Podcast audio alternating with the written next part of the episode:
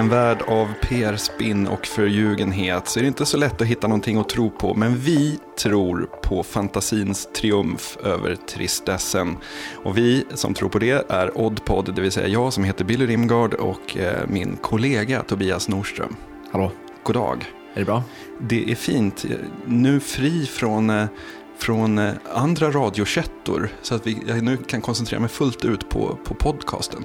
Eh, Jag, tänkte, jag trodde du skulle säga att du skulle, kunde koncentrera dig fullt ut på din dotter, men Det också givetvis. det, det är det som föräldraledighet eh, går ut på, men det går också ut på att kanske få ja, på podcasten ännu bättre. få tid över till annat. Precis. Ehm, det höll ju nästan inte på att bli någon podcast den här veckan, för vi fastnade i en eh, liten så här left field-diskussion om Inception. Mm. Vilket var lite otippat. Vilket var lite otippat får man väl ändå säga så här. Alltså du har ju inte släppt Inception riktigt än, känns det som. Nej. Nej. Hur länge sedan var det vi såg den? Eh, Hur gammal är den? Är det ett och ett halvt år sedan? Ja, det var sommaren 2010. Det var vår första säsong här i podcasten tror jag.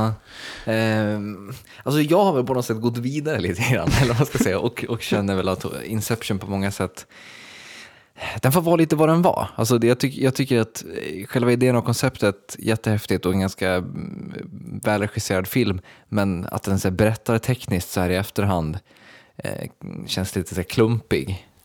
Ja, alltså jag är ju inne i någon period där jag knarkar teorier om rum.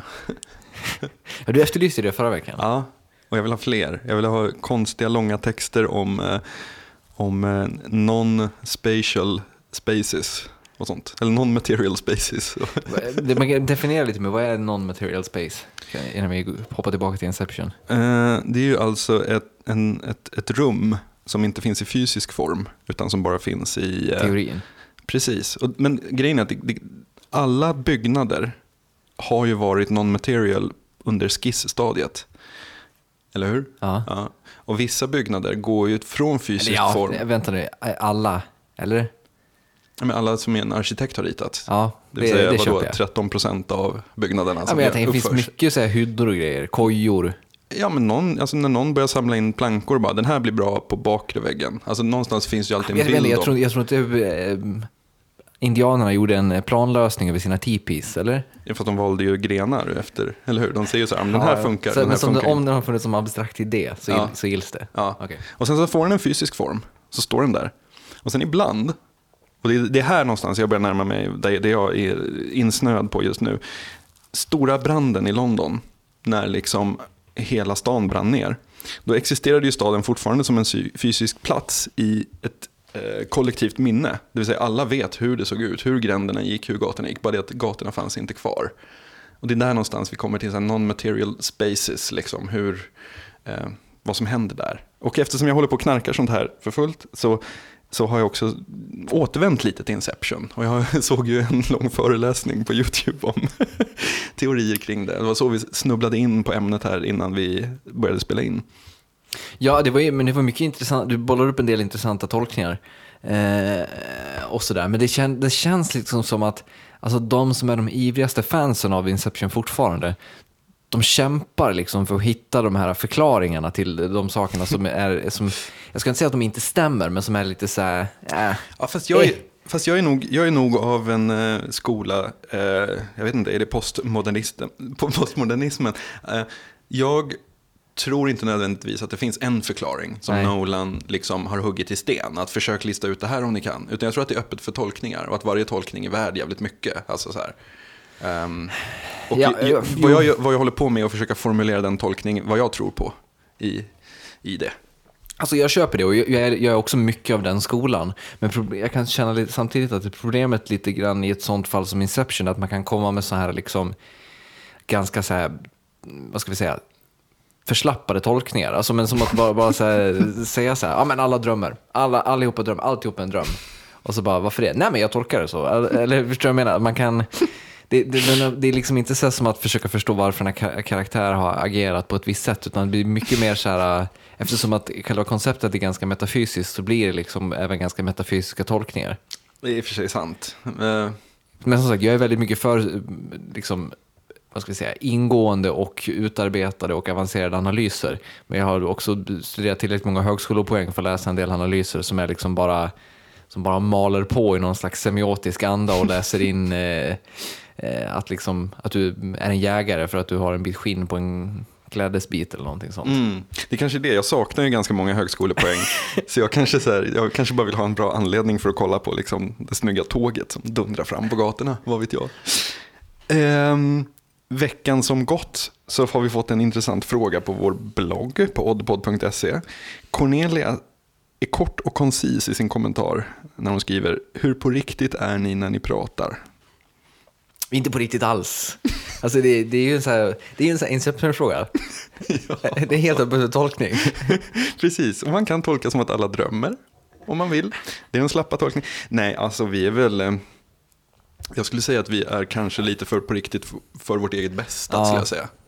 Jag hade liksom, innan vi startade podden så hade jag ägnat ett liv åt att bygga upp en ganska cool persona som skrev om musik och hade så svala tolkningar av konstiga ambientalbum och sånt. Och sen slog vi på mickarna och började prata om Star Trek, skolkningar och postapokalyps och ohälsosam fascination inför robotar. Och så det känns som man har skjutit ev- eventuell så här pås som man har liksom slagit under de senaste tio åren. Den är skjuten i sank nu. Ja, men det känns också som att jag tror vi började i en ände där, vi var mindre oss själva på något sätt. För jag tror vi började i en ände när vi tänkte att nu ska vi göra så här och så här. Vi ska skriva som en ku- kulturartikel fast i pratad form. Precis, alltså mer eller mindre att vi liksom eh, ett tag i princip berättade för varandra hur, vad vi skulle tycka om saker och ting. Det, det har vi gått ifrån stadigt sedan dess. Liksom. Och det tror jag bara har liksom gynnat eh, den här podcasten. Ja. Men så att vi är, det, det är väl ganska mycket, alltså det låter ungefär så här eh, när vi inte spelar in också.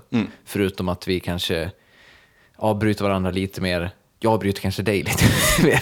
eh, eh, och sen då att vi liksom kanske inte pratar på givet ämne. Vi inte, om vi är osakliga i podcasten så är vi ännu mer osakliga i, i verkliga livet. Jag kan också tycka att det finns en befrielse i Ja, så här, att så här, ja men nu har jag suttit här och sagt att jag gillar Paramores titellåt till Twilight. Liksom. Här. det är så här, ren, en renande upplevelse. Ja, men man får börja om på något vis. Ja. Alltså, har, man, man har inte direkt några så här, ja, man har inte direkt några så här fort kvar att försvara känner jag. Men sen också den, hela den här grejen med, liksom, med cred och sånt, det, det känns väl ganska så här 2003. Ja, alltså jag var, The jag, Sounds år 2003. ja, alltså jag var lite, jag var inte helt så här, jag var inte helt frank när jag sa det där tidigare om att jag hade ägnat ett helt liv åt det. Men någonstans så blir det ju ändå så när man så här, om man försöker vara med i någon slags så här kulturdebatt i skriven form så blir det ändå så att man börjar positionera sig och man börjar gräva djupare på stället där man är snarare än att, alltså det blir, man, ja, man, mycket handlar ju om positionering i en debatt på något vis. Jo, men sen också, det var, vi kände väl också att vi ville liksom på, på riktigt kunna debattera de sakerna som vi tyckte var viktiga, men som kanske inte andra kulturdebattörer tycker är riktigt lika viktiga. Det, är en under, det var dagens underdrift. Ja, jo, men, men det känns viktigt ändå. Eh, elegansen klev in och rättade mig här när jag sa att eh, han som spelade den onda asiaten i Bloodsport var 50. För eh, 42 var han då.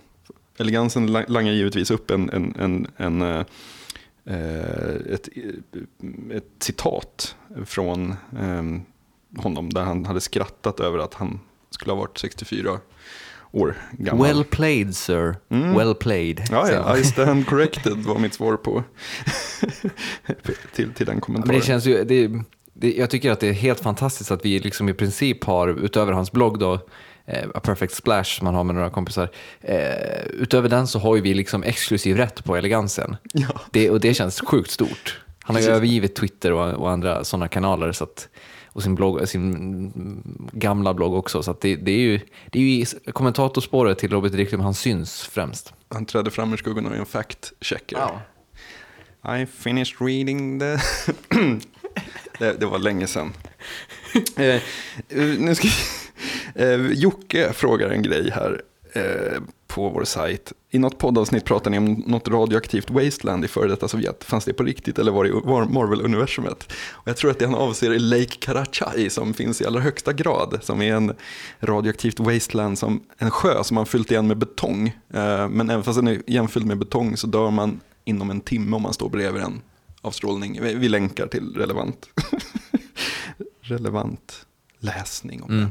Men på tal om eh, Marvel-universumet där. det. Eh, Vilken segway. ja, de, de, här, de här Sveriges Radio-segwayerna, börjar, de, bör, de börjar sitta. Ja. Eh, men på tal om Marvel-universumet så eh, var det ju premiär för eh, en ny Avengers-trailer här eh, i dagarna. Eh, de har ju varit lite så här kryptiska trailersarna fram tills nu. Alltså, de har varit, man har, det har inte riktigt varit särskilt klart om vad filmen handlar om. Alltså, man har sett lite grann bara att ja, det, har mer eller mindre varit showcase för vilka dräkter karaktärerna kommer ha. Nu då så kom den här nya två och en halv minuters trailern som väl mm, lite mer tydligt benar ut vad det är som filmen kommer liksom kretsa kring. Eh, Du har ju varit skeptisk och jag har ju gång på gång försökt att liksom så här, eh, vad ska vi säga, injicera en, eh, en nivå av entusiasm i dig. Mm. Eh, Gick det bättre den här gången? Ja, jag måste säga att jag börjar smälta av flera anledningar. Dels för att trailern hintar om att det är viss beef inom gruppen. Det verkar inte vara så här eh, guld och gröna skogar. Eh, Man får ju se den här fighten mellan Thor och Iron Man i, i skogen, som jag tror är en så klassisk Ultimates fight, Ultimate, Ultimate eh, Av- Avengers. Eh, jag är inte säker på det, men jag tror det. Det betyder att samma konsensus som råder i Oddpod-studion inte råder i Avengers-ligan. och då, då kan jag tycka att det är lite, ro, eh, lite mer spännande, för att jag gillar ju det det här låter ju som en så här total turism, men jag gillar ju när eh, superhjältarna visar på sina liksom, brister och sprickor. Liksom. Det är ju därför alla gillar superhjältar, att de har någon brist. Och givetvis så blir det ju mycket mer pepp eh, när man eh, när det inte är helt eh, lugnt, liksom, att det finns lite friktion. Och sen sa du någonting, du citerade någon som hade sagt något jävligt klokt. Jag, jag, jag pratade, jag läste en, eh, Ain't, it, Ain't it cool news. De eh, skrev ju ett inlägg om den här trailern när den kom. Och han var inne på den här och han pratade om att han, han älskar vad Christopher Nolan har gjort för, med Batman och hela serietidningsfilmens, hur han har förändrat hela dess framtid med, med sina Batman-filmer. Men han nämnde då också att samtidigt är det, det är den här filmen som är allt det jag älskade med superhjältar när jag var barn. Han pratade om att det var, det var, alltså det var ju så här man fantiserade om superhjältar när man lekte med sina action figures på bakgården och liksom hade krig mellan olika karaktärer och mm, gjorde ljudeffekter med munnen och sånt där. Alltså, och det, jag kan verkligen så känna igen det på, på något sätt. Att, jag, jag, vet inte, jag, lekte inte jättemycket med action figure, figures eh, av superhjältesort, utan men jag, jag lekte jätte, jättemycket med Turtles till exempel när jag var liten. Eh, och liksom Turtles-filmen, den hägrade ju något ofantligt och den infriade ju mycket då. Idag när man ser den är den ganska kass. Men om den, den här är ju liksom, det här är ju, Avengers-trailern här, det, det är ju liksom sådana förväntningar uppskruvat till tusen på något sätt. Alltså, jag- just när du sa det till mig så kände jag lite så I stand corrected sir. Eh, för för det, han har en poäng med det, definitivt. Eh, Att det är lite så här sandbox, eller vad man ska säga. Ja. Le- Leklådan. Det, det är inte så himla... Man försöker inte upphöja eh, den här mytologin till något stor film som ska så här ge eko genom filmhistorien, utan det är bara så här tuta och kör. Liksom. Ja, och sen också just att det är liksom Joss Whedon som gör den, känns liksom som att han, för han känns på ett sätt expert på hela den balansgången. Alltså, det är ju det som funkar så sjukt bra i Buffy, liksom. Att, att det är på ett sätt, alltså, eh, inom citationstecken, oseriöst, men det är fortfarande bara på ett så här sjukt underhållande, dramatiskt sätt. Liksom. Eh, och det är väl det som gör att jag tror att det kan liksom gå väldigt bra med Avengers också. Att, att så liksom, bara för att Christopher Nolan har gjort superhjältefilmen seriös så behöver inte superhjältarna vara seriösa. De, de, de är liksom seriösa på ett helt annat sätt. Liksom. De är, det är som en- titta på, jag menar, som om man tittar på Robin Hood för hundra år sedan. Typ. Mm. Ja, vi var ju såg eh, Iron Man 2, du och jag, när den kom. Och den, alltså, det, är ju så här, inte en film jag ser om, men samtidigt under de två timmarna var det skitkul. Så här, Jo, men, det, bä. Och det, eller, det, men det vi hade problem med den var ju också att det, att det fanns vissa drag av den som var lite så här fåniga. Alltså lite så här, eh, lite rattatatata. Ja, och- men det tror jag kommer vara betydligt eh, färre sådana grejer i Avengers på något sätt. Så jag tror den kommer vara seriös på det sättet, men inte så här liksom seriös på Batman-sättet, eller vad man ska säga. det, det hade ju någon slags så här ton av, ja, the war has begun and we are outnumbered. Ja, outgunned. Outgunned.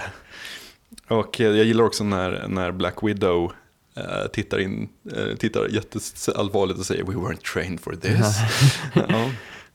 Ja, det är, det är bara någon månad kvar nu tills den har premiär så att, vi får väl se till att ha en rejäl utvärdering sen. ja, verkligen. Yes. Och det har ju kickat igång lite marknadsföring inför andra kommande filmer som vi är ganska pepp på. Eh, du tänker på Prometheus. Ja, Ganska smart marknadsföring tycker Mm, jag. Eh, TED-talket, eller vad ska man säga? TED, ja, men ju TED-föredraget av eh, Peter Wayland. Mm. Eh, det är väl så TED-konferens, en stor sån just nu, är det inte det? Ja eh, möjligt. Jag för mig, jag, jag kommer inte ihåg vilken sida jag läste på, men jag för mig att det är någon stor TED-konferens nu att det var liksom själva poängen. Att den här då lades upp som att ja, det här hände idag på TED-galan. Sen är det då liksom att den utspelar sig 2023 eller någonting, den här, hans TED-talk. Jag gillar, jag gillar det att man så infogar ehm, Ett, litet- ett litet, en liten rand av verklighet. Ja, det gör någonting. För just det här när man sätter upp så här eh, virala grejer, då är det ofta så påhittade organisationer som jobbar för påhittade myndigheter och som gör så här påhittade grejer. Och det är liksom, det är väldigt uppenbart att man kliver in i en, i en låtsasvärld. Här, okej, eh, jag antar att det är så här från, från Teds sida, att man vill vara tydlig med att det inte är ett riktigt talk. För det står ju verkligen så här, TED Talk from the future. 2025 eller någonting sånt där. Och det, det kanske förtar stämningen lite grann. Att den skulle ha beamats tillbaka, typ, eller vad det nu är tänkt som. Men bara det att det publiceras på den, i den formen Ja. gör ju någonting. Jo, men för på ett sätt så känns det ju som liksom, eh, alltså visst, Peter Whalen, en visionär. Eller hur tror jag menar? Alltså det, det är inte jättekonstigt att han skulle kunna prata på TED om, om eh, tio års tid. Liksom. Nej, En, alltså en sån figur. nej. Eh, så att, det, det är väl det som på något sätt gör, gör det roligt på något sätt. Man typ placerar Richard Branson har ju säkert Ja. gjort ett TED-talk. Precis. Ja, Eh, och det är väl liksom... det vet jag inte om han har gjort, jag bara sköt från höften. Åh, vilken, vilken fantastisk bild jag fick av Richard Branson nu. Så, som, som en så här, Peter Whalen-figur som, eh, som kommer liksom göra hemska saker. Eller ja, Peter Whalen gör ju inte hemska saker, det är väl företaget som är lite girigt. Ja, okej, jag trodde intentionen var god. We, we set out to Jo. explore where we came from. Jo, men själva poängen är väl att det är väl, jag kommer inte ihåg vad de heter, Wayland Utumi, eller vad heter företaget i Alien-filmerna sen? Ja, just det. För i- Aliens, då är ju företaget, skickar ju medvetet alla de här eh, marinsoldaterna och Ripley allihopa in i eh, det farliga, bara för att de vill försöka recover Just det. a live specimen. Just det, just det. Så att de är ju inte, de är, det är de giriga företagen liksom. Aliens. Alltså den debriefen som Ripley har där i början. Mm, vilken setup. För, alltså grejen är, det, det det som är så grymt med Aliens, som är lätt att glömma. Jag tänkte på det när jag såg om den för ja, ett par år sedan. Eller något år sedan. Jag ser den ganska ofta. Jag brukar se den med så här två års intervaller ungefär. Eh, Det är det att det tar nästan 50 minuter innan vi ser någon form av action. Det börjar med ett långsamt jävla debrief på ja, liksom planet side eller vad man ska säga. Sen är resan dit och det är liksom, alltså det händer ingenting. Det är så här, det är en extremt, tempot i den är extremt långsamt. Bygger långsamt. Tills helvetet brakar lös. Ja, ja, då är det game over. Men, men, men jag gillar verkligen den, Kul att du säger då är det game over. ja det var pun intended. Eh, Vet, det är Hudson va? ja, det är det väl va? Ja. Ehm, Bill Paxton är det som spelar honom va? Em, grejen är så här, idag så tycker jag att eh, hade aliens gjort idag, då hade det inletts med så att aliens anfaller den här kolonin och vi får se blodsplatter i tio minuter. Klipp, Ripley vaknar upp på, på eh, den här stationen. Ehm, och jag, jag kan ju verkligen gilla den här, det är det där klassi- det är de gamla katastroffilmerna, de gamla så här, eh, monsterfilmerna. Där, där introducerar de ingenting innan, de visar inte så att det här har hänt förut på en annan plats och sen bara 25 år senare. Men det Alltså- finns ju en sån, det är ju en sån introduktion i Aliens också. Jag, vet, jag ska inte säga, det kanske är i Directors Cut. Man får inte se en alien, alltså en, en xenomorph, men man får ju se den här familjen som åker med den här bilen på den här kolonin. Just det ja, det får man göra. Eh, Men, men som sagt, det kan vara att det bara är med i Directors Cut-versionen. Hmm. Men sen, man får ju ändå inte... om jag inte... ja, men hur som helst. Men, men det är ju ingen, alltså det är inte den här 10 minuters action, actiongrejen där liksom man får bli presenterad vad de är up against. Okej, det vet vi sen film ett, men så här, en, ändå. Men ändå, i så fall, början på första Alien-filmen. Det är ju bara det här liksom skeppet som bara så sakta glider genom universum och sen helt plötsligt så väcker datorn besättningen. Och man har ingen aning om vad fan det är som händer tills någon helt plötsligt eh, blir illamående vid matbordet efter att han har haft någon parasit på sig. Liksom. Ja, ja, oj vad bra. Ja. Ja, jag gillar, eh, det är klyschigt att 2012 slåss för det långsamma tempot, men det, det man ska inte underskatta det. Nej, nej, det är- Payoffen för den som hänger med. Alltså, man tappar allt så här dödkött på vägen. De bara, jag fattar ingenting. Och sen liksom payoffen för oss som orkar blir så mycket större. Mm. Men det, är- jag tänkte det var också, eh, för att avrunda Peter Whalen, han pratar även om, eh, eh, i, det här, i sitt talk då, så nämner han ju det här med att vi snart har förmågan att framställa syntetiska människor. Det måste väl vara en hint om att det finns med en, en Android på skeppet, eller? Ja, men det hade, inte, hade man inte utgått från det. Jo, det hade man, det hade man men det här är väl bara en, så här, en liten, så här, han skulle lika gärna kunna bara wink, gjort, Ja. gjort en liten blink Jo, in i kameran. Absolut, absolut. Men det känns nästan som att så här, det är standard issue på alla former av eh, extraplanetära expeditioner. Vi- Vill vi spekulera i vem det är? Vem av skådespelarna? Hmm. Men jag är inte så påläst om. Prometheus. Jag inte... Eh, jag tror att det är Charlize Therons karaktär. Det låter rimligt. Hon har ju utseendet för en android. Ja, för det är ju, de, de, de tre största rollerna är ju eh, då, eh, vad heter hon? Noomi Pass. Eh, Noomi Pass, Michael Fassbender och eh, eh, Charlize Theron. Och jag tror att Noomi Pass kommer nog vara hjälten, liksom. det tror jag jag har pratat om förut här i, i podcasten. Och sen tror jag att Michael Fassbender ska vara, jag tror hon kommer finta lite Michael Fassbender, att han kommer uppenbara sig som, eh, som ond, men som kommer liksom vara god i slutändan ändå. För det, är- det är för öppet mål med att han skulle vara den onde på något sätt. Och sen den fagre, den fagre Charlize Theron då som, som eh, en android. Det är hemskt egentligen att så här, karaktärernas arketyper är så cementerade att man kan ta det på utseendet på personen. Att han kommer verka ond, men sen är han god i slutet. alltså det är så här, jag, jag dissar inte din analys, jag bara så här, det, det, på ett sätt är det besvärande att, att Ja, men det känns också som att det är dags för en ond android i Alien. Ja. Senaste, var, senaste androiden var väl eh, Winona Ryder som var android och hon var väl god. Liksom, så att, det är lite som när B-skådespelare dyker upp som misstänkta i typ CSI. Man bara, ja, Ja, precis. Yeah, you're the murderer för att du är ganska känd liksom. Vi fick precis ett mejl här också av Dan Sydner. Eh, Interaktiv eh, Ja, realtidsradio. precis. Eller hur? Det, det är pluspoäng på det här känner jag. Ja. Eh, han skriver att, eh, han säger så här, ni pratar mycket om framtiden. Vad tror ni om att skapa ett tidskapselavsnitt? Ni spelar in det nu och sänder det om 5-10 år, lite beroende på hur länge ni tänkt hålla på. Jag tror det skulle kunna bli väldigt underhållande. Hälsningar Dan. Eh, eh, ja, det är ju en, en kittlande tanke. Ja, men Det där med 5 till 10 år, jag fastnar lite där. Eh, gör vi det här om 10 år? fat chance, eller det kanske vi gör. Alltså man får, vara, man får vara nöjd. Vi tar det avsnitt för avsnitt. Eller hur? Men eh, alltså, själva idén med tidsförskjutningar är ju inte dum. Nej, verkligen inte. Man, man skulle kunna... Ja... Men det är lite svårt. Vi jobbar inte så mycket med så här current events. Det hade varit lite roligare då kanske. Om man så här, vi satt och pratade om nya Batman-filmen. Eh, vi spelar in det nu och sänder den när Batman-filmen har haft premiär. Typ. Ehm, Men när allt är fel så blir det ju bara, det blir ju bara pajigt ändå. Ja, lite så.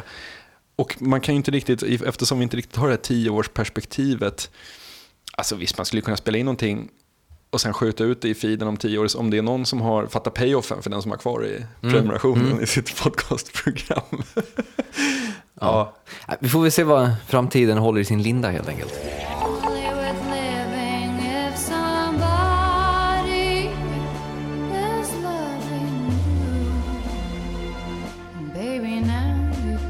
Och det är dags att tuta i sin egen tuta lite grann. Jag skrev lite grann om eh, Lana Del Rey på min blogg i förra fredagen.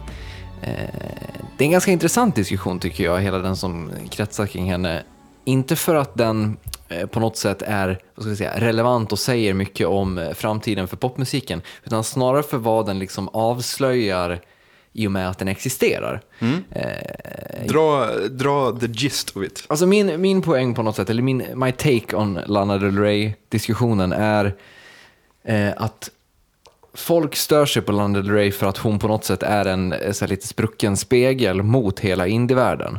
Alltså hon representerar, eller vad ska vi säga, hennes artist, artistperson representerar allting som borde vara rätt med indievärlden. Men i och med att alltihop är lite skevt och lite konstruerat så blir det liksom så här, eh, alla de här kraven på autenticitet i, autenticitet i indievärlden, de infrias inte och därför blir de så här, eh, indiemänniskorna blir helt så här tokiga och bara tycker att allt är fake och påklistrat. Liksom.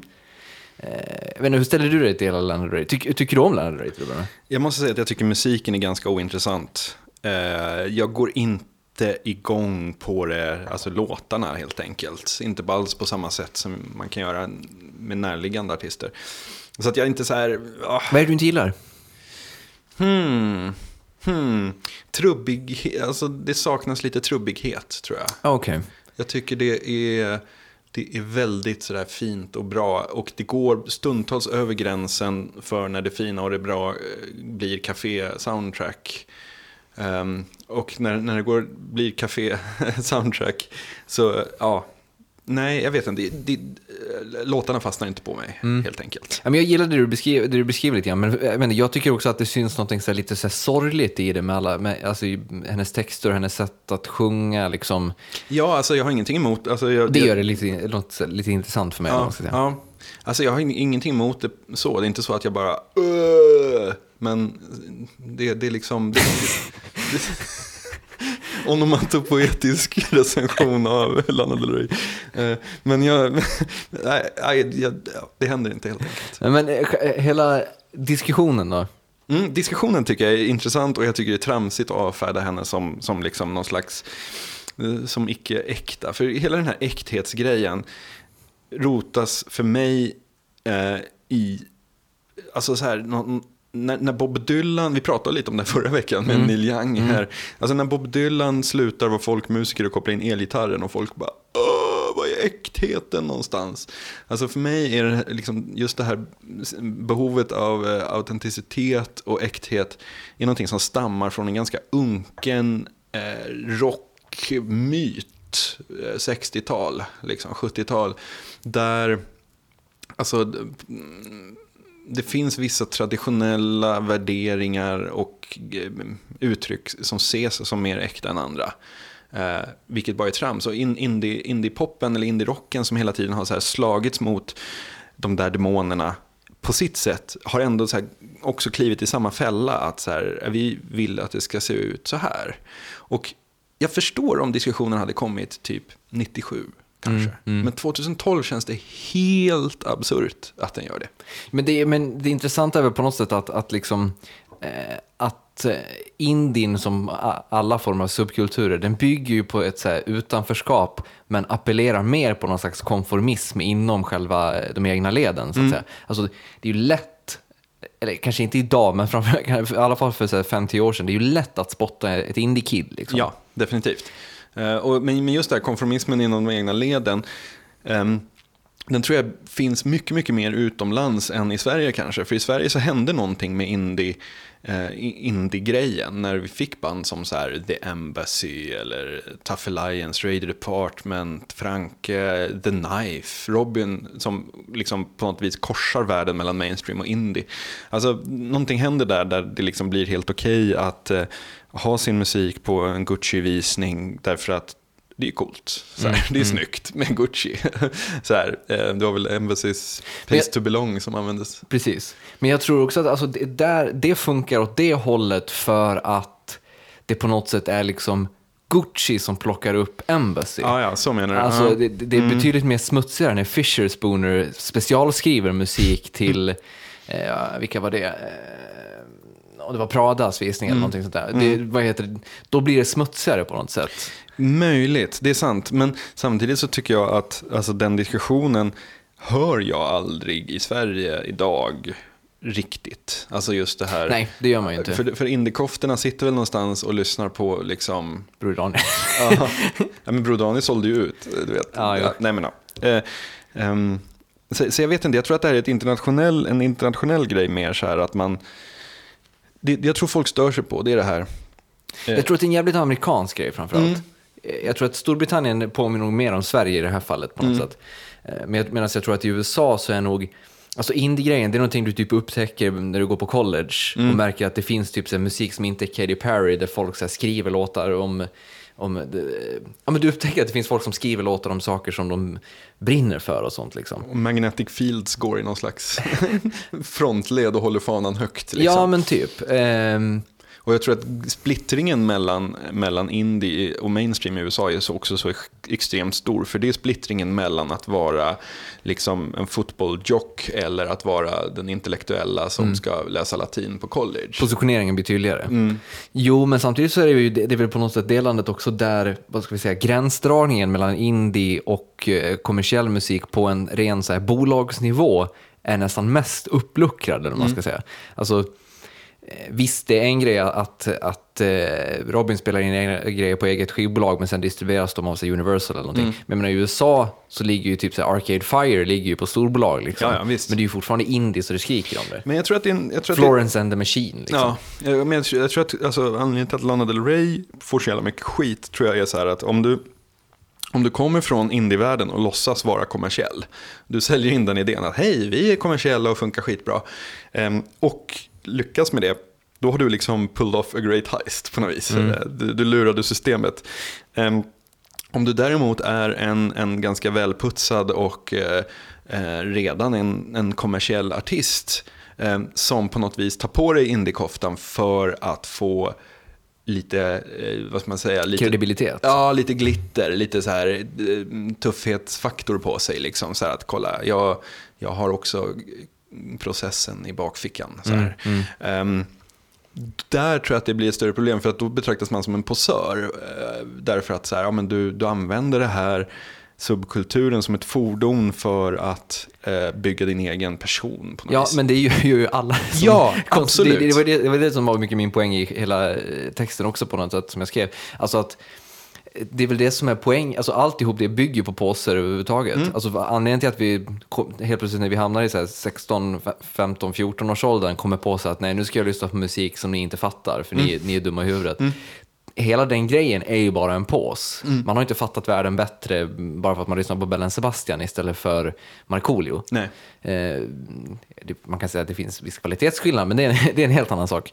Eh, men, men så att det, det, det bygger ju på samma form av så här, eh, identitetsmarkör. Eh, med, med den skillnaden då att man, att man tror att man är mer egen på något sätt. Jag tror det var Johnny Rotten som pratade om det, att, så här, att eh, det fanns ingenting han tyckte var värre än alla jävla punkare. Därför att så här, alltså för dem hade det, för Sex Pistols hade det handlat om att uttrycka någonting så här eget som bara så här gav fingret åt allt och liksom ha trasiga kläder för att man inte hade råd med det. Och sen då se liksom rika jävla ungdomar gå ut och köpa en skinnjacka och ha sönder den för att den ska se punkig ut. Det var ju bara idiotiskt liksom. Och där tycker jag det är jätteintressant just hur, hur subkulturer oundvikligen kommer att att eh, exploateras kanske är hårt ord, men hur alla subkulturer oundvikligen blir eh, kommersiella förr eller senare. Eh, just så här hur... eh, På ett sätt är de ju kommersiella från första början. på ett sätt, absolut. Men, men även de här farliga, alltså som så här, för fem år sedan, dubstep, hade man kunnat tänka sig att det skulle vara nyckelordet hos storbolagen som ska lansera nya artister. Bara lite dubstep-influerat. Vi behöver en dubstep-remix. Ja, men det var så här, det var en eh, presentation som Universal höll ehm, för, för ja, men radiofolk och liksom media. Så. så hade de en så powerpoint-presentation, eller det var en film snarare, där de visade nya artister och liksom höjdpunkter under året. Och då så var det så en massa artistnamn som kom flygande mot en, så här, "Ho, ho, ho, ho", med olika liksom, ja, stora släpp. Liksom. Och sen helt plötsligt kommer ordet dubstep bara flygande. Som en så här, ja men det måste, det måste vi skriva med. Så här, det, och vem hade kunnat tippa det då? Men de enda så här, spontant så är det väl typ så här, skinnskallar och fotbollshuliganer är väl de enda som ingen har vågat närma sig riktigt i så här kommersiellt syfte. Liksom. Men annars så, Ja, men då, då kommer ju hela grejen där också. Alltså så här, dubstep-puritanerna som bara säger typ Skrillex. Nej, nej, nej. Det är Nej. inte, det är inte dubstep. Nej, det, är, det, är inte, det är bara en jävla posör som lägger på några two-step beats. Alltså, och så är de jättearga på Skrillex för att han har tagit bort all subbas och bara höjt mellanregisterfrekvenserna på amerikanskt vis. Och bara så här, det där är inte dubstep, det är brostep. ja, men, det, alltså, men poängen är att det, det är ju exakt samma sak som, som liksom eh, Dylan-männen gjorde när, när Dylan Yes. kopplade in förstärkaren. Att bara, nej, nej, nej, nu, nu, nu, nu är du ute på halis. Ja, men, ja, men på något sätt är det väl Men också... sen tycker jag att, väldigt- förlåt jag ska bara säga det, jag tycker det är väldigt talande att så här, den diskussionen så här, för man egentligen inte. Eh, Medan då Lana Del Rey som är kvinna och som är liksom, har, tacksam, alltså hon har många tacksamma saker att sikta in sig och skjuta prick på hennes läppar. Liksom så här, att hon är kontrakt med modellagentur. Och, alltså det, finns, det finns väldigt mycket så här för, för den illvillige att, att skjuta prick på. Ehm, då är det liksom, ja, då är det hunting season has opened. Liksom.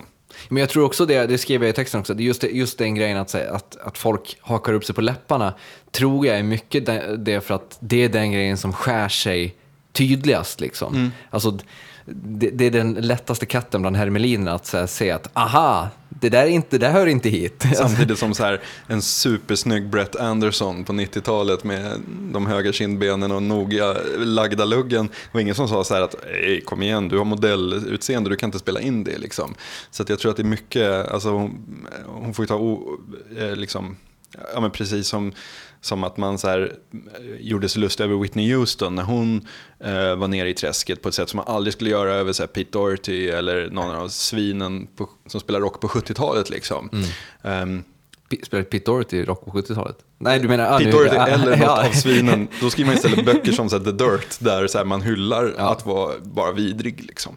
Ehm, så att Lana Del Rey, eh, ja, mycket kan ju tillskrivas att hon är kvinna. Liksom. Jo. Men poängen blir ju också, alltså slutklämmen blir ju på något sätt att Alltså indievärlden då som skulle ha varit så progressiv och nyskapande, den är ju nästan typ minst progressiv idag. Ja. För att den vill hålla kvar vid någonting så gammalt. Medan mainstreamkulturen med så Lady Gaga och sådana artister blir sjukt mer progressiv. Sjunger så gay anthem som ligger etta på Billboard-listan och sånt. Jag, ska se, jag ska rota i min minidisk-labb eh, här och se om jag har ett fint quote av Neil Tennant som vi kan avrunda diskussionen med. We've never thought indie rock is progressive. We've always seen indie rock as being retrogressive.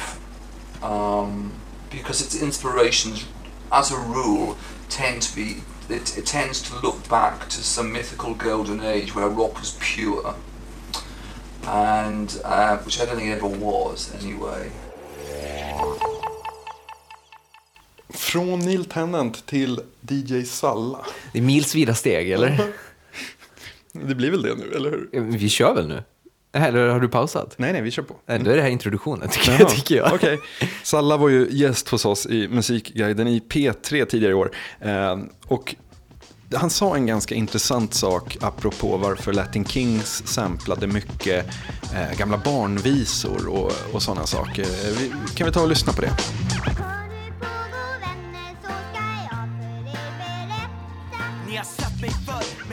Grejen var så här, vi tyckte en grej som blev jättefel till exempel när vi kom ut, det var att folk kallade oss förortsrap eller Förstår du? Som att det var, vi gjorde någon slags invandrarrap.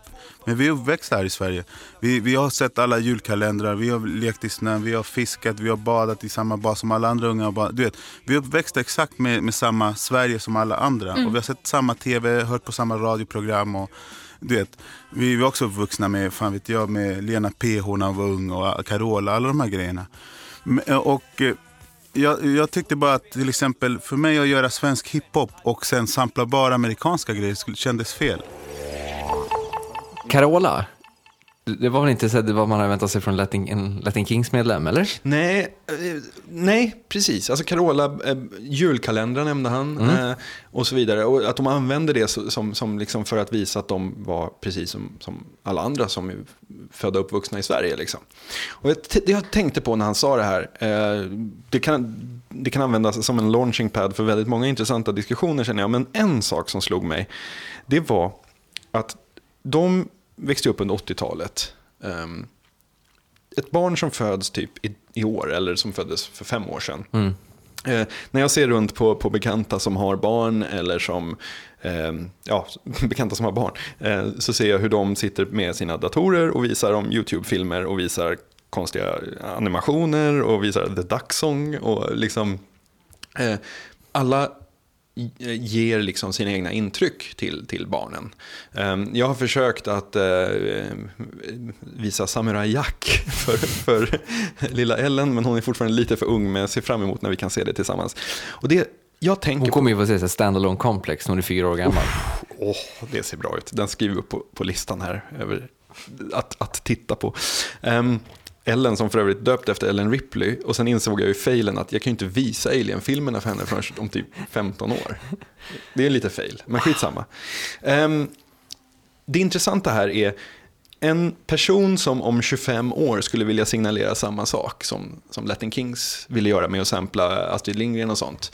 Så här, kolla, jag är en av er. Finns det några gemensamma referenspunkter? Alltså jag kan säga, eh, börja diskussionen med, med att säga så här, behö, kommer det behövas en sån referens om 25 år? Jag är en av er. Alltså det jag tänker är så här, för Latin Kings, när de växte upp och slog igenom, eh, det, alltså deras eh, debutalbum Välkommen till förorten, alltså hela den grejen handlar ju på ett sätt om att så här, typ visa för Sverige att det här är också en del av Sverige. Och jag tror att på ett sätt, de som växer upp idag, för de människorna är liksom hela den förortskulturen och förortssverige, det är en, en, en integrerad del av Sverige på ett helt annat sätt. Så att jag tror att, att, att visa någon slags gemenskap kommer nog inte att handla om eh, den typen av så här, svenskhet, eller vad man ska säga. Då kommer det i så fall handla om svenskhet för, för ett sätt att, liksom, att markera att man är svensk i ett mer globalt perspektiv. Alltså att man, man samplar eh, myror i brallan eller någonting för, för att visa vi kommer från Sverige och sen rappar man på engelska eller någonting om, vi, om, vi, om vi pratar om hiphop. Ehm, så, att, så att jag vet inte, det, Men om vi, om vi breddar det då, om vi säger så här. Säg att du eller jag droppar en sån här Nile City-referens här i podcasten. Eh, Alla lyssnare över 25 kanske skulle nog ta den. De under 25 kanske skulle ta den, den har gått i repris. Det var så här, på 90-talet så gick man och gjorde ingenting annat än att citera sketcher från Nile City. Det var det, hela, min, hela mitt gymnasium, gymnasietid så gjorde man det liksom. Ehm, vem citerade du mest? Vilken karaktär? Alltså jag vet inte om jag gjorde det. Alltså så här, okej, nu lite sidospår. Men alla så innebandykillarna, de gick ju omkring och tyckte det var jätteroligt med all den här buskisen och sånt. Medan jag asgarvade över att en karaktär var döpt till Lol Tolhurst, den ganska misslyckade trummisen i Cure. Som så kommer in, ja men det är Lol Tolhurst som har de här sjungande pärorna. Och då, då, känner, då känner man sig lite för mer att så här, ha, jag vet någonting som ni inte vet. Men det fanns någonting för alla kan man säga. Hur som helst, Nile City är ju en sån, alltså för, för min eller vår generation, är vi samma generation?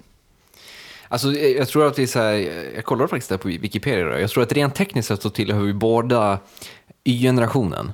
Eh, Du är väl så här, på gränsen till generation X. Eh, Gränsen till gubbe.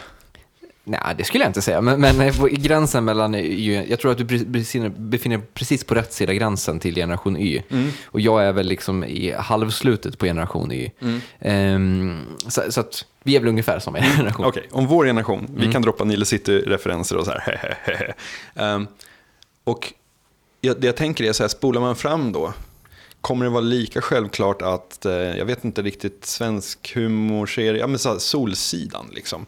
Nej, kan det man tror jag inte. referera, kan, kan en podcast om så här, 30 år, 20 år referera till så här, Solsidan-skämt och alla bara Nej, I men see det- what you did there. Nej, men det är för att Solsidan, den är ju till för eh, typ generation X och generation Y. Det, den, är, den är inte gjord för de som är Men- 20-årsåldern. Men så här karatefylla då? Ja, men me- mer så. Eller så här, Lilla Fudgy, eller typ ha det så kul på restaurangen. Alltså de grejerna kommer ju... eh, Ah, just internet-memes ja. Precis, det tror jag kommer bli mycket mer en sån eh, ty- tydlig grej att ta fasta på. Liksom. Ja, för det, det jag tänkte när, när Salla sa det här, det var ju just det här, vi lyssnar ju båda på, på Kevin Smiths, eh, en del av hans podcaster. Och där är det ju en ständig redaktionell loop av referenser till Dödligt vapen 1, eh, Star Wars Star Wars och, och Batman. Batman. Ja, det är liksom, det är de, då pratar vi Batman-tv-serien. Ja. Liksom. Det är de tre grejerna som, som hela tiden går. Um, Men å andra sidan, eh, förlåt jag bryter in, men å andra sidan så är de ju sjukt fördjupade i de här tre sakerna. Eller ja, dö- dödligt vapen, det är väl mer diplomatic immunity, det är inte Precis. så mycket mer. Men, Men, när någon från publiken är från utlandet och Kevin Smith ropar diplomatic immunity så skrattar alla för att alla såg dödligt vapen. Ja. Alla är liksom runt 30. Ehm, och men just det, alltså, Batman-kunskaper, de kan ju allt Ja, om Batman. Liksom. absurt mycket.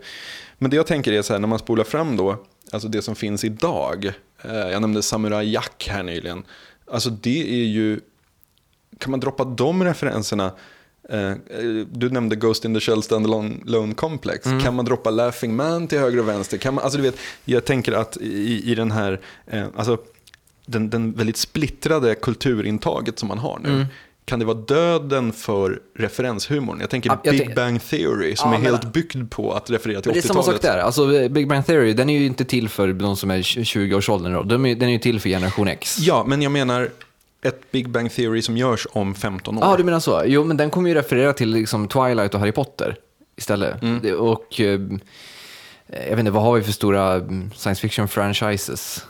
Eh, Matrix liksom. Alltså, mm. det, det är väl, det, jag, tror, jag tror definitivt att referenserna bara kommer bytas ut, men att de kommer användas på ett lite annorlunda sätt också. Alltså att man inte kommer referera på ett vad ska vi säga, man refererar inte på ett lika så här, eh, positionerande vis eller på ett lika så här, definierande vis, utan man refererar snarare som någon slags, eh, vad ska vi säga, ja, men som en ren tidsmarkör eller vad man ska säga. Men för jag tänker ändå att så här, eh, i bakhuvudet måste hela tiden ändå någon slags minsta gemensamma nämnare tänk finnas. Och refererar man till Captain Picard eller Captain Kirk typ, så, här, så tar folk det idag.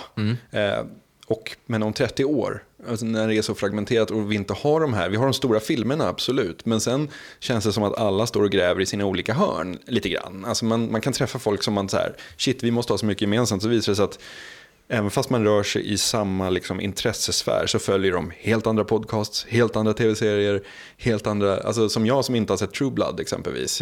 Eh, eh, går ju bom på de referenserna. Eh, samtidigt som jag följer någon annan tv-serie som så här, ja. Jo, men, men du menar att det inte finns några gemensamma grejer? Jag menar att minsta gemensamma nämnarna blir mycket, mycket mindre. Du, du träffar betydligt färre när, när eh, kulturintaget är så pass diversifierat, eller vad man ska säga, idag. Men, ja, men jag tror att problemet där kan, vara, kan snarare handla om att det finns färre så här, original stories idag. Alltså om vi, om vi vänder oss till så här, filmvärlden, eh, så, så liksom, där är ju 90% av filmerna som görs är antingen megasuccéer i, i bokväg eller remakes och uppföljare till jättegamla filmer. Eh, Medan liksom de Star Wars, Star Trek, eh, alla de grejerna, det är ju liksom originalkoncept. I alla fall rent historiemässigt. Medan man inte idag skapar de un- universumen i filmväg. Liksom. Och, och tv-serier går bara några, typ tre säsonger innan de läggs ner och sånt. Eh, men däremot så tror jag, alltså jag tror inte, jag tror inte smala referenser kommer vara ett problem heller. Alltså, eh, det kommer väl snarare bli eh, spridda, referen- spridda referenser för en spridd publik, eller? Ja, jag vet inte, jag tänkte mest när man hör Emily Lönneberga samplas i Snubben. ehm, att så här, okej, barnprogram idag då, när liksom, det är inte så att det, vartannat år görs det en Astrid Lindgren-filmatisering, i övrigt finns det Jack All för ungar att titta på. Liksom. Eh, utan idag så kan du slå på så kan du se så här Byggare Bob eller Dinosaurietåg eller Mange Manet och Magne Magnet. liksom, det, det finns så sjukt, sjukt mycket att titta på. Eh, och var, alltså vilken, vad samplar man för att visa, kolla, vi var med då. Harry Potter. Eller? Man, man samplar när, när liksom... Harry? Ja. Nej, men jag vet inte, men måste man ha de grejerna då? Alltså, kommer de behövas i framtiden? Kanske inte, vi kanske, vi, vi, vi deklarerar inte referenskulturen död. Nej, det är referenskulturen som vidareutvecklas på något sätt, att vara diverserad. Och med det så är det dags att eh, göra lite referenskultur of our own med postskriptum som vanligt. Eh, jag tänkte tipsa om del 4 i dokumentärserien Everything is a Remix. Jag, tips, jag tror jag tipsade om del 3 för jättelänge sedan eh, i den här serien då, som handlar om eh, kreativitet, om, om skapande och om hur allting egentligen bygger på tidigare idéer. Eh, nu då så har del 4 kommit ut, vilket är den slutgiltiga delen i, i hela serien och den handlar mycket om upphovsrättens historia och om hur upphovsrätten fungerar idag på många sätt. Mycket intressant, mycket bra. När vi hade vårt avsnitt om eh, eh, podcastkultur här i, i höstas så efterlyste vi ju bra podcaster eh, och fick mängder av goda tips på oddpod.se. Och John Andersson tipsade om en podcast som heter Caustic Soda som jag inte har tagit med an förrän nu. Och det är ett specifikt avsnitt, eller två specifika avsnitt, det är del 1 och del 2 som jag tänkte tipsa om. Den heter Doomed Expeditions och eh, de går igenom ehm, olika expeditioner till Arktis genom öknar, korsa Australien och så vidare. Eh, och allt som gick fel på dessa. Eh, och sätter betyg på en scale. Och det är fantastiskt, fantastiskt bra. Man är ju lite svag för expeditioner. Mm. Den tiden är förbi. Det är för jävligt alltså. Ja. Helvete, allt var bättre förr. Såg du förresten Neil deGrasse, deGrasse Tyson på eh, The Daily Show? Nej, Sjukt inspirerande. Det blir den tredje Ja, för, för första gången någonsin. Ja. Tre postscriptum. Gött. Yes. Eh, och vi är som vanligt tillbaka nästa vecka, då med del två i Van Damme-cirkeln eh, och Cyborg. Vissa av er har redan kommenterat på oddpod.se och uttryckt tryckt förfäran. Och vi får väl se vad vi, vad vi landar vet i. inte, jag, är, jag är hoppfull, jag tror det finns mycket eh, gött att hitta där. Mm. Det, det är lite som här, Jan Banan i, i för, för att fortsätta på referenskulturen, Jan Banan-grejen i eh, Torsk på Tallinn med att man går på andra sorteringen, det finns mycket gött att hitta där. Tack så mycket för idag. Vi ses eh, om en vecka. Ha det bra.